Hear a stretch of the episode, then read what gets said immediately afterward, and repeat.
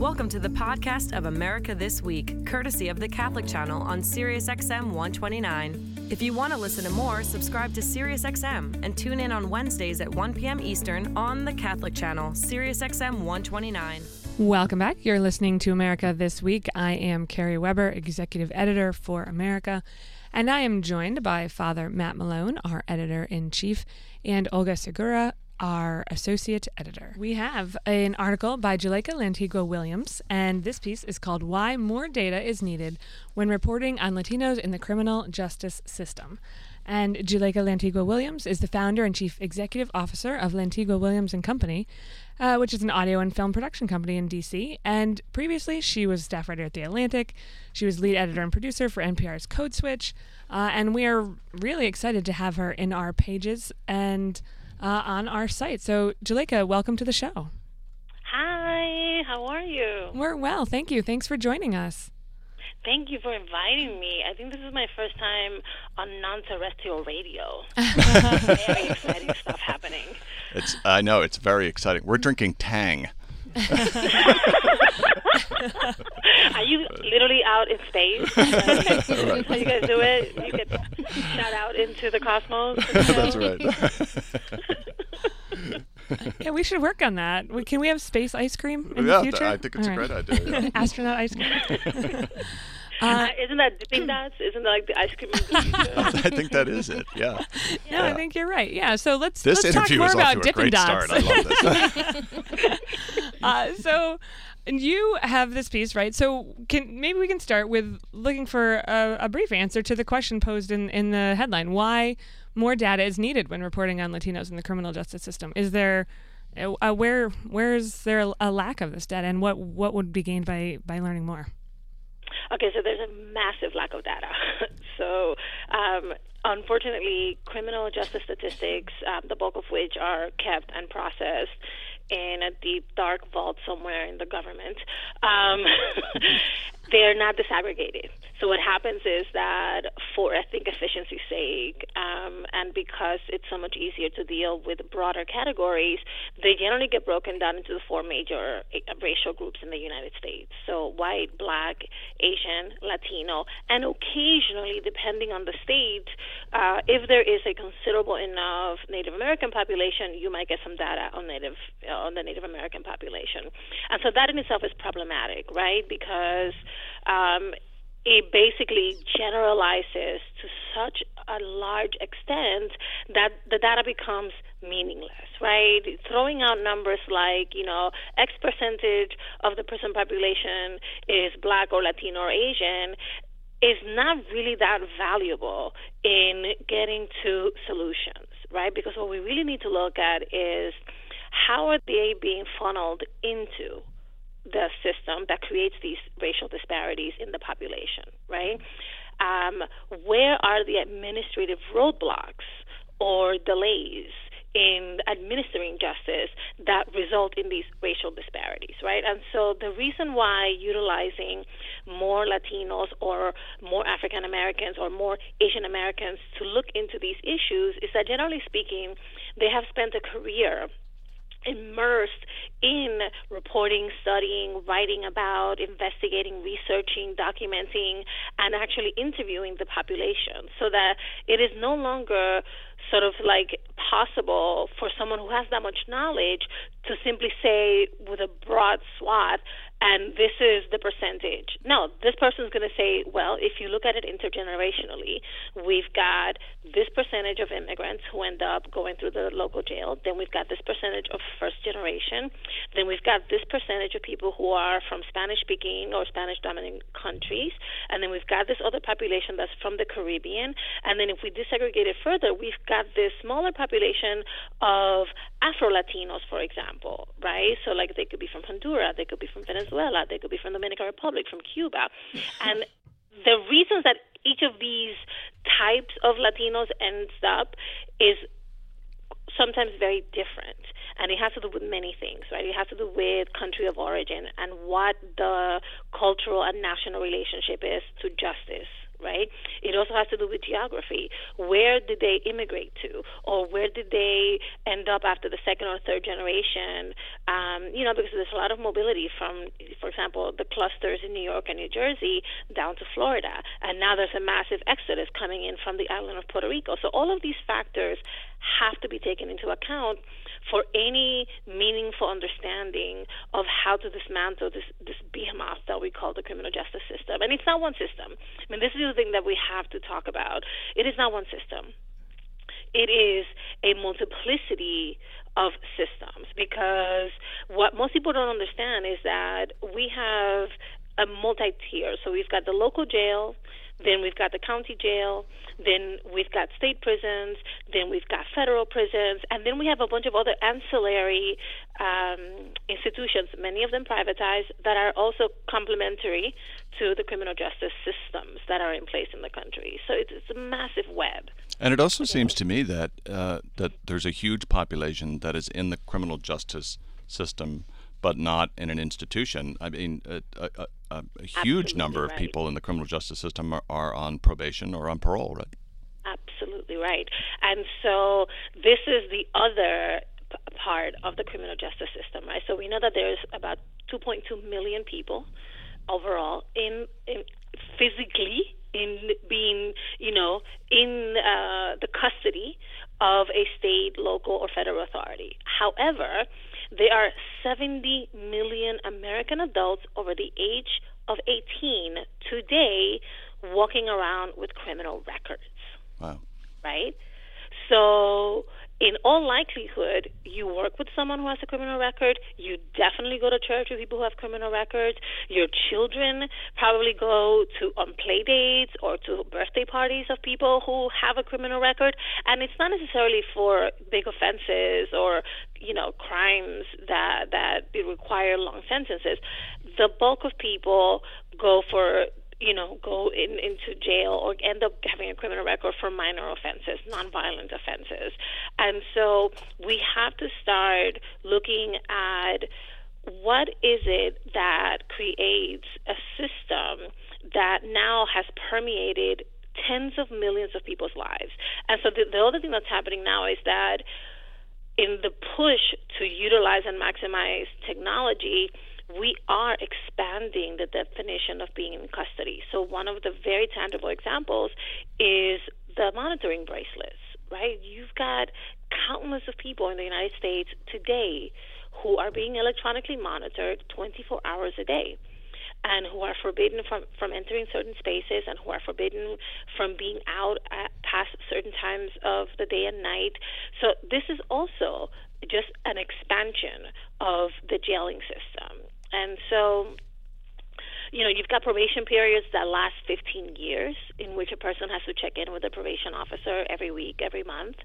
That's also part of remaining in the uh, in the criminal justice system. Not to mention the the lingering impact of essentially having been removed from the working economy and from your earnings for a decade, two decades, and then having to rebuild your life, and then having that record show up every single time you go for a job interview. So a lot of states like California um, are doing away with um, what's called the box, right? So they're they're you know removing the box um, from any applications to work with the government in California so that it, your prior history is not being considered unless there is a particular job that you're going for in which it is specifically stated that people with a, a criminal record may, may not apply. Right, and the mm. There box is, are- is you would check yes or no, right? The question is, Yes, you would do check you have yes a, or no, but it's considered criminal record? an offense if you have a criminal record not to disclose that. Right. See what I mean? So it's a double bind, right? Exactly. And then the other problem is that,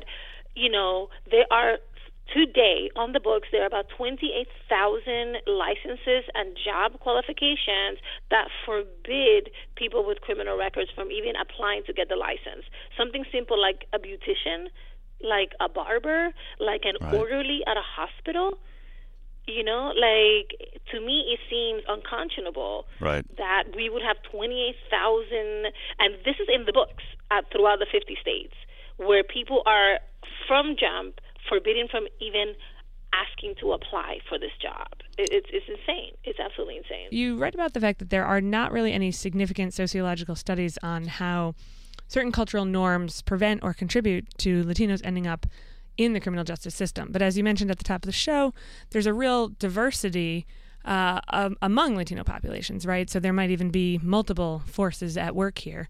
Uh, and I wonder if you can talk a little bit about some of the forces that you see that are exerting pressure for good or for bad uh, on on the Latino population and its relationship with the criminal justice system.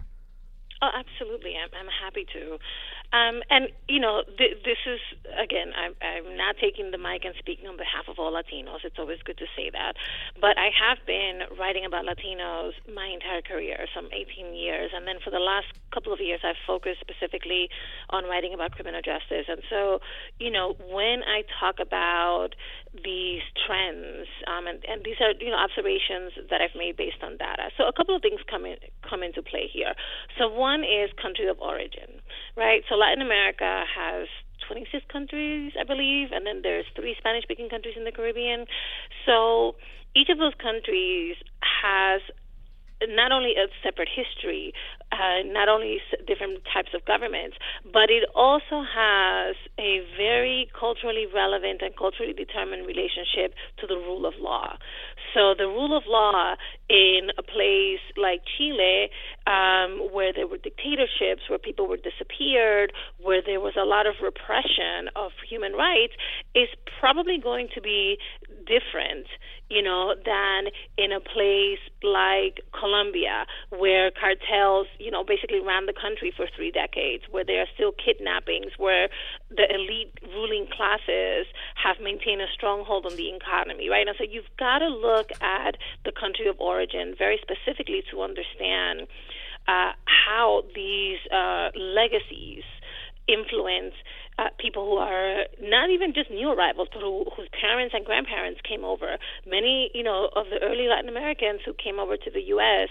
Uh, were exiles, intellectual exiles, and political exiles from places like Chile and, and Cuba, you know, and Dominican Republic. A lot of them came running uh, for their lives, literally. So that that's one one influence. The other thing that you have to look at is the economic segmenta- segmentation that happens by um, diasporic cohorts, right? So that what you know in the 80s, 70s and 80s and early 90s, people used to come from their home countries and just go to somewhere where they had a cousin or an aunt or a former neighbor. They used to congregate in the same areas, and so what would happen is that these so-called ethnic enclaves, and that was a popular term a couple of decades ago. So these ethnic enclaves would begin to suffer some of the same socioeconomic indifference at the hands of um, authorities as many quote unquote ghettoized populations before them did.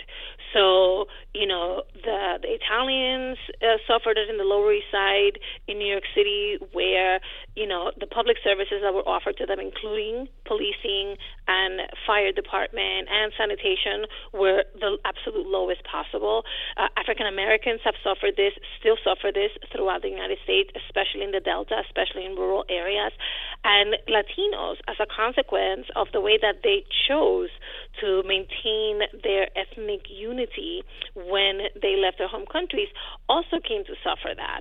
And so they tended to live in places where the police wouldn't enter. I grew up in one of those places in the South Bronx, in New York City, in the 80s you know and your best protection was your church basically back then and you, people with younger children like my parents would walk us to school and pick us up, walk us to church and walk us back. You know, I joke now as an adult that I basically didn't know that I was living in a Bermuda Triangle, right. where if I didn't go home or to school or to church, I might disappear along the way.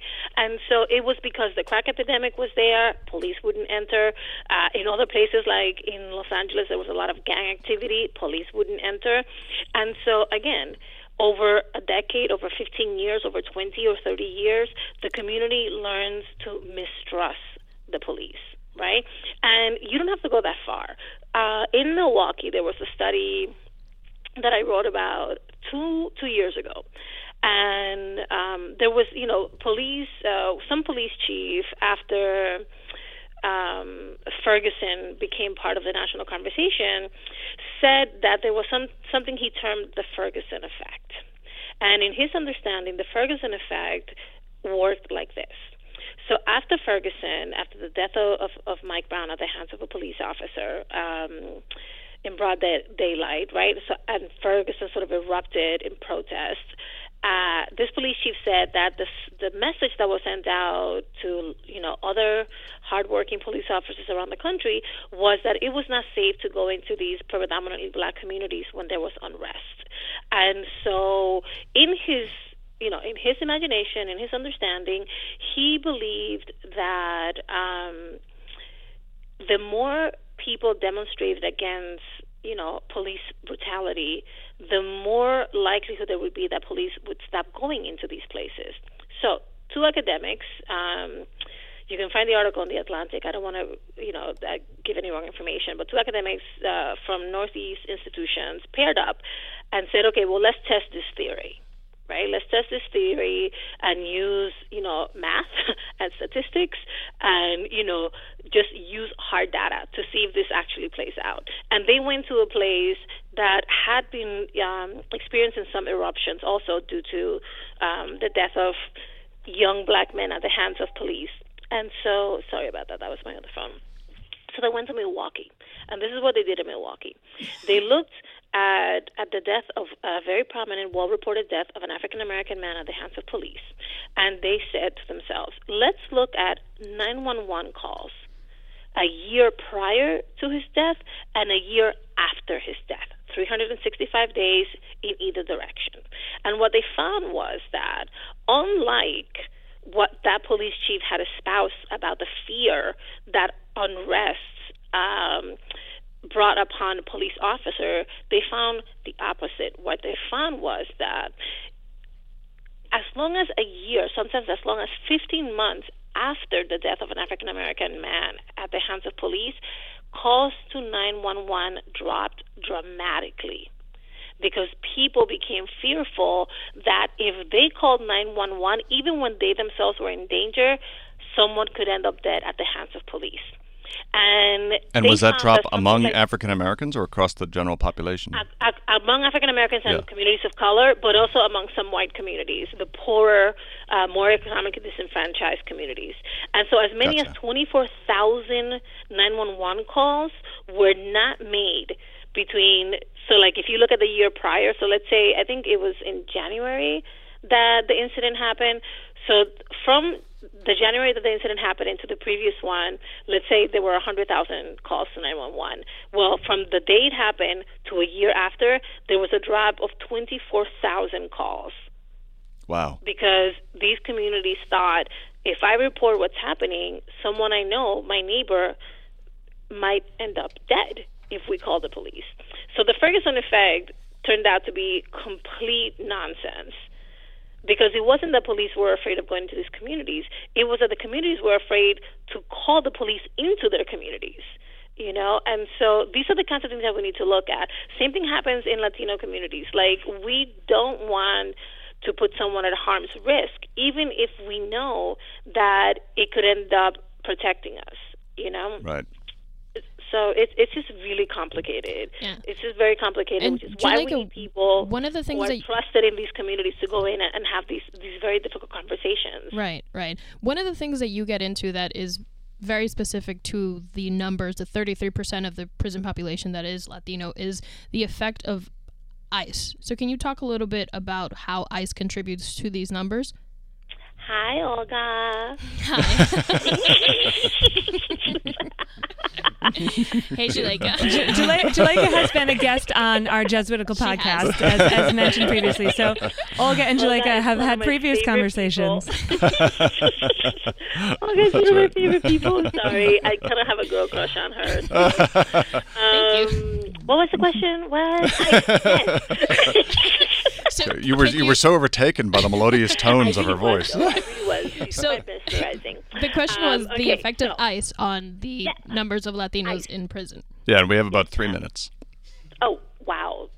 Okay, you guys know I'm long-winded. Okay, um, I'll try to make this short. So this is what's going on with with ICE right now. So ICE, so there's a there's a uh, everyone is now aware of this. There's a national movement toward decarceration, right?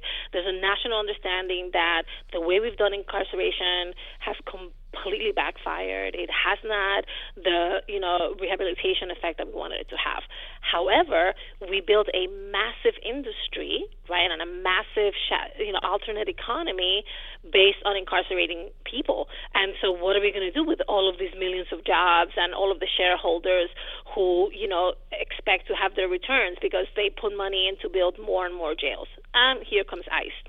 So um, the current administration set a goal about a year ago of keeping uh, something like 40,000 people on on average, on a daily average, in um, in custody, and all of these people would be basically funneled into the system by ICE right, which is the Immigration um, Enforcement Agency. And so what's happening now is that there's a turnover. So instead of having quote unquote criminals or people who have committed crimes occupy the beds in local and county jails, ICE is now renting out those jails. And now that's causing major friction in so called sanctuary cities like San Francisco and New York, right. where the city governments have determined that they're not going to turn over any information on undocumented people to ICE so that ICE can then do their enforcement. And so Latinos principally are getting caught up in this. And down along the Southwest, it is becoming really problematic because you know uh, down places like Texas and Mississippi and Arizona, a lot of the local economies are anchored on a jail or a state prison. Right. Right. And so there is a, a push and pull that's happening now because we have literally tied the well-being, the economic well-being of some of these of so many communities around the country to a corrupt and dysfunctioning um, criminal justice system. Right. And Latinos are definitely getting caught up in that system more and more because we represent a large swath of undocumented people, of the 11 million undocumented people in the United States. And it, it, it you know, from the point of view of Catholic social teaching, it's uh, you, you can't build and promote the common good uh, when when you have that kind of operation at the center of your economy and of, of your of, of your community. It's, it's, it's yep. antithetical. Right, absolutely. Yeah. The piece yeah. is uh, Why More Data is Needed When Reporting on Latinos in the Criminal Justice System by Juleyka Lantigua Williams. Thank you so much for being with us. Oh my God, this was so much fun. Thank we got to have you back. oh, you totally will. And have Olga, because, you know, to have around. All right, fair enough. Thanks so much for being with us. All right, bye. That is, I mean, that's really fascinating stuff. Yeah. Um, well, and that, and the thing is, it's fascinating even without all the numbers that she wants, right? Right, Like, right. imagine if she actually and we had the data that we needed to really delve into a lot of the issues that she talks about at a community level, at a country level, uh, country of origin level. It would be even more uh, in, incisive, I think. Yeah, I think that that's right. Um, I just want to say before we close, uh, Kerry, we're going to be praying for you, for you and your family, Thank you very much. and uh, we hope all for the best, and Thank we hope you. to be celebrating with you soon. I hope to I hope to be celebrating. We're as well. really happy for you, and then we'll see you back here on, or hear you back here on the broadcast in a few months. Um, Yeah, I can bring the baby, right? That's no of problem. Of course you Yeah. can. No, we're pro-life, pro-family. Babies are great for radio. That's exactly right. well, you have been listening to America This Week on the Catholic Channel, Sirius XM 129. You can find all of the content that we talked about today uh, at americamagazine.org forward slash Sirius. Uh, you can also follow us on Facebook and on Twitter. And to subscribe to America, please call 1 800 627 9533.